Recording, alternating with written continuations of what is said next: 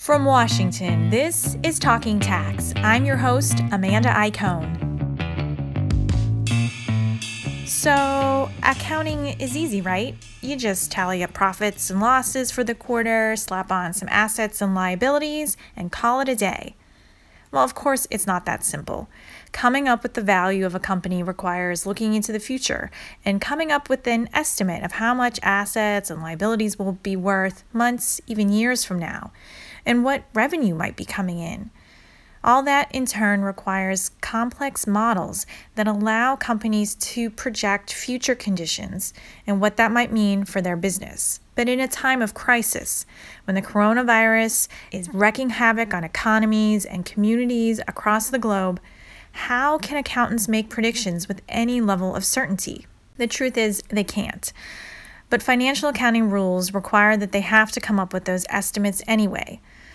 According to Esther Mills, there are steps accountants can take to make forecasting seem less impossible and give investors confidence that those figures are more than just guesses. Mills runs her own consulting firm, Accounting Policy Plus, and she's an alum of some of the biggest investment banks in the U.S. For starters, Mills says accountants have to get out of the mindset that the documents they produce are historical statements. Although we refer to them as historical financial statements, they are full of forward looking information. So things like pension obligations require companies to estimate a long term rate of return on their investment portfolio employee stock option arrangements require companies to estimate their future stock price volatility. Uh, many asset impairment tests, which must be performed annually, require companies to perform detailed projections of future cash flows. So, even though you might not see the forward looking information per se in the financial statements, it's really embedded in quite a bit of the numbers. And you can see this too uh, in the section in the financial statement filings called critical accounting estimates. Companies are required to list their top four or five areas where estimates are a very integral part of deriving the numbers and where they are highly subjective. Well, and and one that maybe doesn't always land in that list of the most important critical accounting estimates is accounts receivable, right? I mean, how much money you expect to collect in the future. Right. So, accounts receivable, almost every company has that. And along with that, you have what's called the allowance for doubtful accounts. And what you're estimating is how much of your receivables you expect to collect historically, that's a pretty sleepy area of accounting. It's not something that people focus on, primarily because you've got a lot of historical experience, you've got a long track record, and so the past is very predictive of the future in times like this, when there's a lot of disruption to the economy and the business, those types of assumptions have to be reevaluated, and the past might not be a very good indicator of, uh, of the future you know, let's talk about what's going on today. Corporate accountants are facing a mountain of unusual te- and technically difficult accounting this spring because of the pandemic, because of the ensuing economic crisis. A- and estimates are probably at the top of the heap of that difficult accounting. Well, what we're seeing is that a lot of estimates are typically based on historical experience. So, companies look to their own track record or the track record, the experience of the industry that they operate in to, to come up with their estimates of uh, what's going to happen in the future. And obviously, when we are living through unprecedented times, you can't do that as much. So any estimate is particularly challenging. On top of that, because of all the economic disruption, there are a lot of additional tests that need to be done on asset impairment. So things like goodwill or inventory or intangible assets. Typically, they're tested at most once a year, and in good times, the test can be qualitative in nature. It doesn't have to be that detailed now, whenever there's a triggering event, and a triggering event is when basically something bad happens in the economy or in the industry that you operate in or in your company, whenever anything bad happens, you are required to do an additional impairment test. And so instead of doing these at various times during the year, you're having to do very complicated tests all at once, all of which involve putting together detailed cash flow projections and forecasts at a time when nobody really knows what's going to happen. So it's sort of like the perfect storm for accountants. Well, given all the uncertainty that you just mentioned, I mean, we don't know how long the shutdowns are going to last. We don't know the possibility of a resurgence or an, another shutdown. We don't know what the long term effect will be for the business services and goods that companies are providing. So, I mean, how, how do you come up with those cash flow projections? How, how do you um, make those judgments? That I mean, you still have to come up with an estimate. You still have to put something on the financial statement. Um, so, how do companies come up with those numbers these days? What I advise clients to do is to model multiple scenarios. Do a best case scenario, a worst case scenario, and something in between, or maybe a few scenarios in between. And then do a probability weighting of those scenarios uh, and come up with a probability weighted estimate of all the different scenarios. I think nobody expects companies to have perfect foresight given all of the disruption to the economy and the fact that even chief economists can't agree on where things are going. Mm-hmm. But I think it's best if you can come up with a variety of scenarios and then decide what assign different probabilities to them.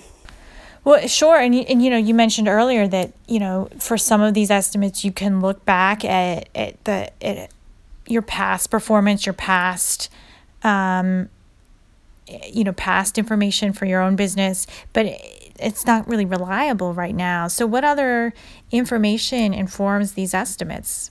I think it really looks to what your assumptions regarding the economy and when you think it's going to recover. And then, more importantly, how your business intends to react to the changes that are happening in the marketplace. Mm-hmm. And so that's very company specific. And I've been working with companies on trying to come up with very tailored scenarios. So rather than just taking the typical historical experience, trying to modify that in a way that reflects both their expectations as well as their plans. Well, and how companies react, the steps that they're taking to shore up their own capital, to um, pivot and serve customers in a different way. I mean, those they're going to be unique, obviously, to every company and can have a big impact on the assumptions they're making.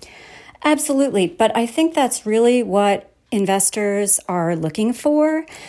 So, I think another great tool that companies can put out there is a sensitivity analysis. So, they run the numbers, they come up with an estimate, and then they can say, well, if some of these key assumptions change, this is how our numbers might change. Mm. And I think that in general, companies are not excited about providing information that isn't necessarily required mm-hmm. under disclosure rules. That's very true. But it's a it's a good time to be doing that because again, there's so much uncertainty that people want to have a good sense of what is underlying these assumptions, these estimates, and how they might change. Because as we all know, things could change dramatically. It just at the beginning of March, things were okay. Then we had a mild recession and then a deep recession.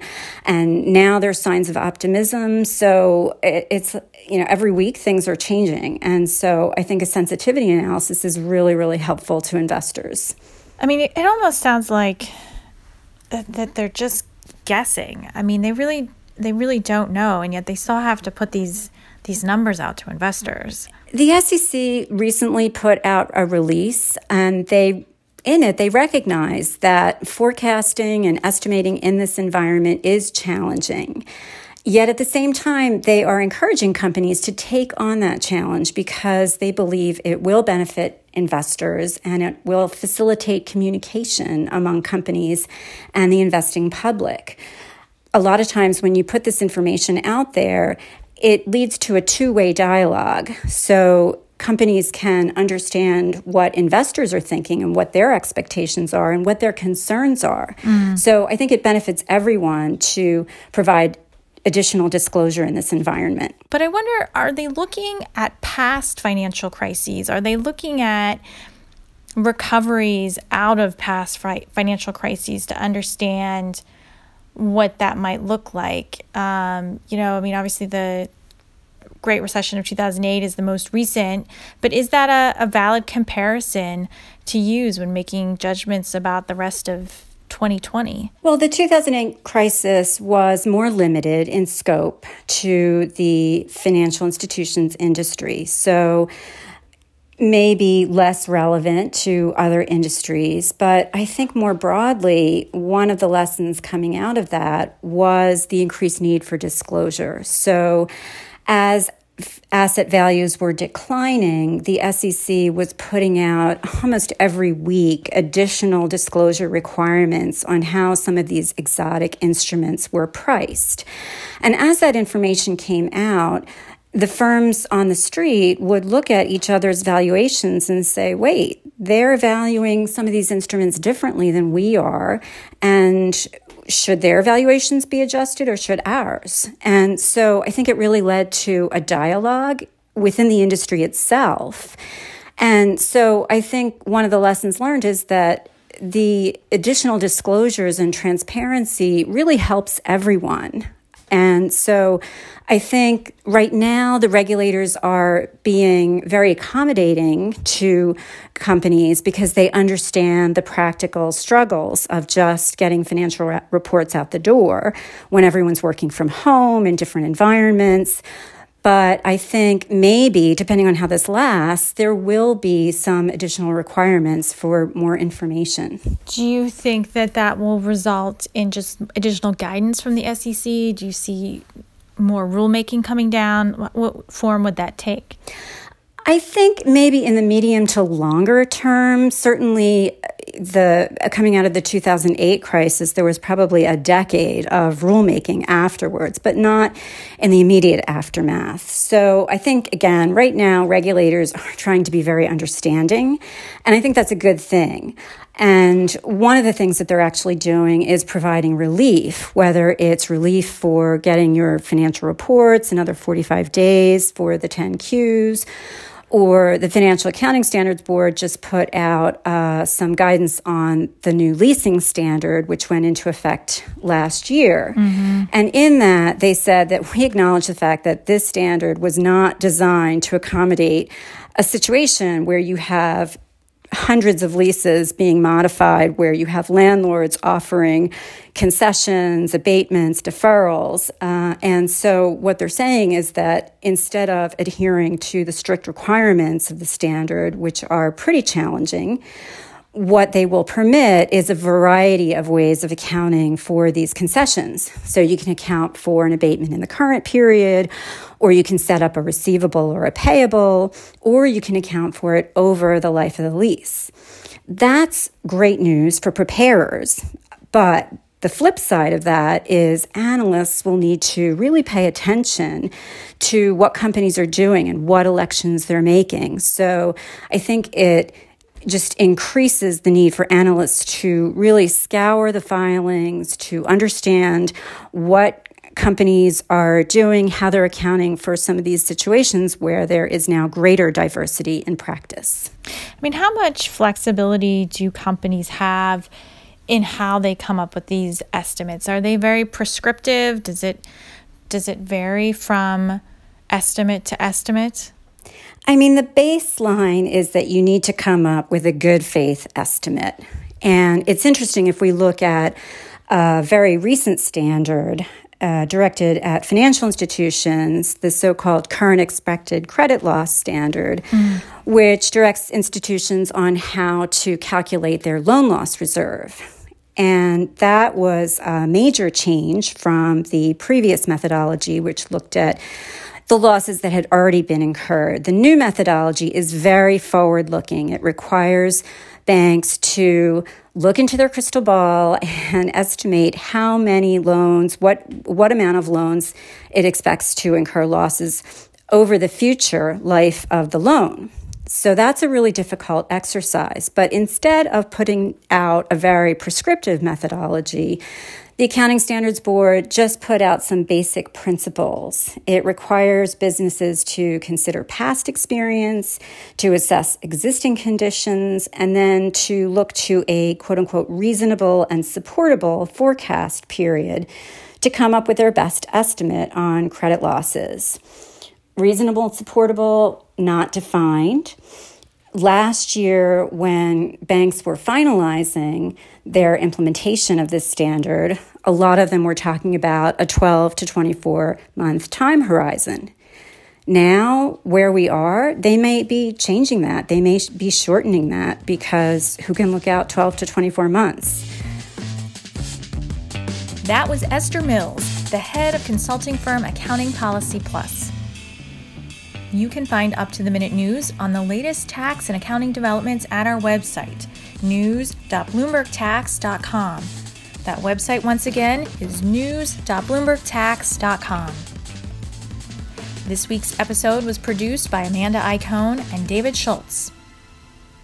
That's it for this week's episode. From Washington, I'm Amanda Iacone. Thanks for listening. Those nine justices in Washington, they can be pretty hard to keep track of. That's where we come in. I'm Jordan Rubin. And I'm Kimberly Robinson. On our podcast, Cases and Controversies, we give you a week by week accounting of the Supreme Court. The filings, the arguments, the opinions, and much, much more. So check in on Fridays with Cases and Controversies to find out what's coming up on the horizon at the Supreme Court. Download and subscribe wherever you get your podcasts.